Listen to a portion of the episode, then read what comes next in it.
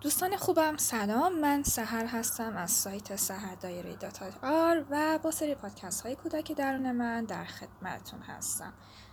امروز می‌خوایم در مورد ناخودآگاه جمعی با هم صحبت کنیم و در حالت کلی می‌تونم بگم من با مفهوم زمیر ناخودآگاه بیگانه نیستم. مخصوصا به خاطر مطالبی که تو سایت قانون جذب می نویسم اما اولین باری که اصطلاح ناخودآگاه جمعی رو شنیدم منو عمیقا به فکر فرو برد. زمانی که داشتم مطلبی رو در مورد تاثیر کیهان و حالا سیارات بر زندگی انسان نگاه می‌کردم. اصطلاحا به این علوم غریبه در مورد تاثیر سیارات روی انسان آسترولوژی میگن که بعدا بیشتر در تو سایت می نویسم هم در مورد آسترولوژی شرقی و هم در مورد غربی ولی خب امروز می‌خوایم با هم در مورد ناخودآگاه جمعی صحبت کنیم. و با خودم فکر کردم که چقدر جالب ناخودآگاه جمعی یه چیز واحد که از درون انسان ها رو به هم وصل می‌کنه.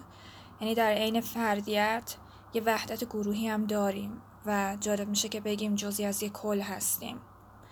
ناخودآگاه جمعی اولین بار توسط کارل مطرح شد.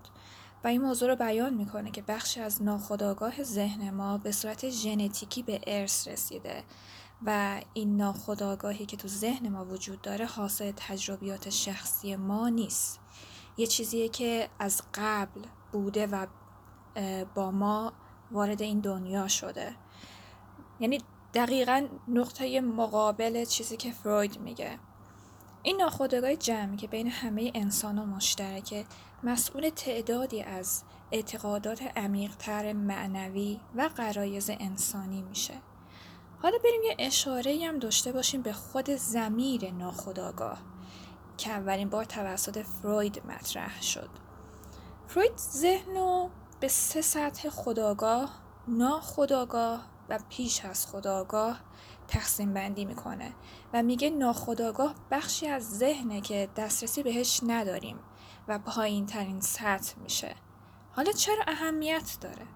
برای اینکه فروید اعتقاد داره رفتارهای انسان توسط ناخداگاه کنترل میشن. یعنی ما چه آگاهانه و چه ناآگاهانه رفتارامون ریشه در بخش ناخداگاه ذهنمون داره.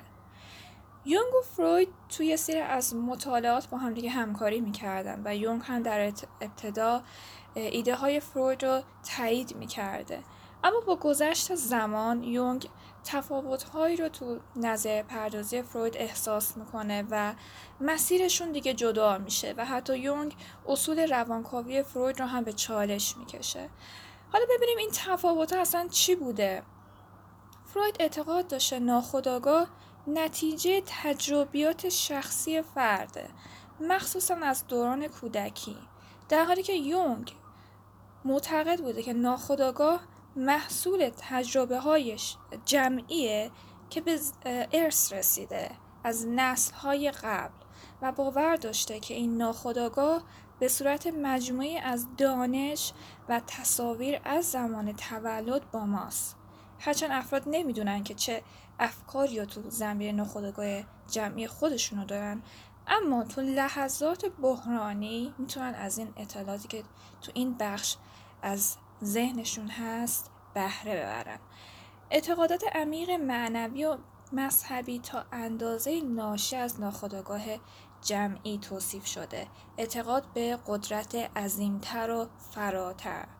پس نظریه ناخودآگاه جمعی در مورد رفتارهای گروهی وسیع بحث می‌کنه. هرچند نمیشه به صورت علمی این نظریات رو اثبات کرد اما با آزمایشات و مشاهدات مختلف فرضیه های مختلفی رو میشه مطرح کرد. پس در نهایت میشه گفت ما جزی از یک کل هستیم و این کل می‌تونه کائنات باشه که یه جورایی ناخودآگاه جمعی باشه.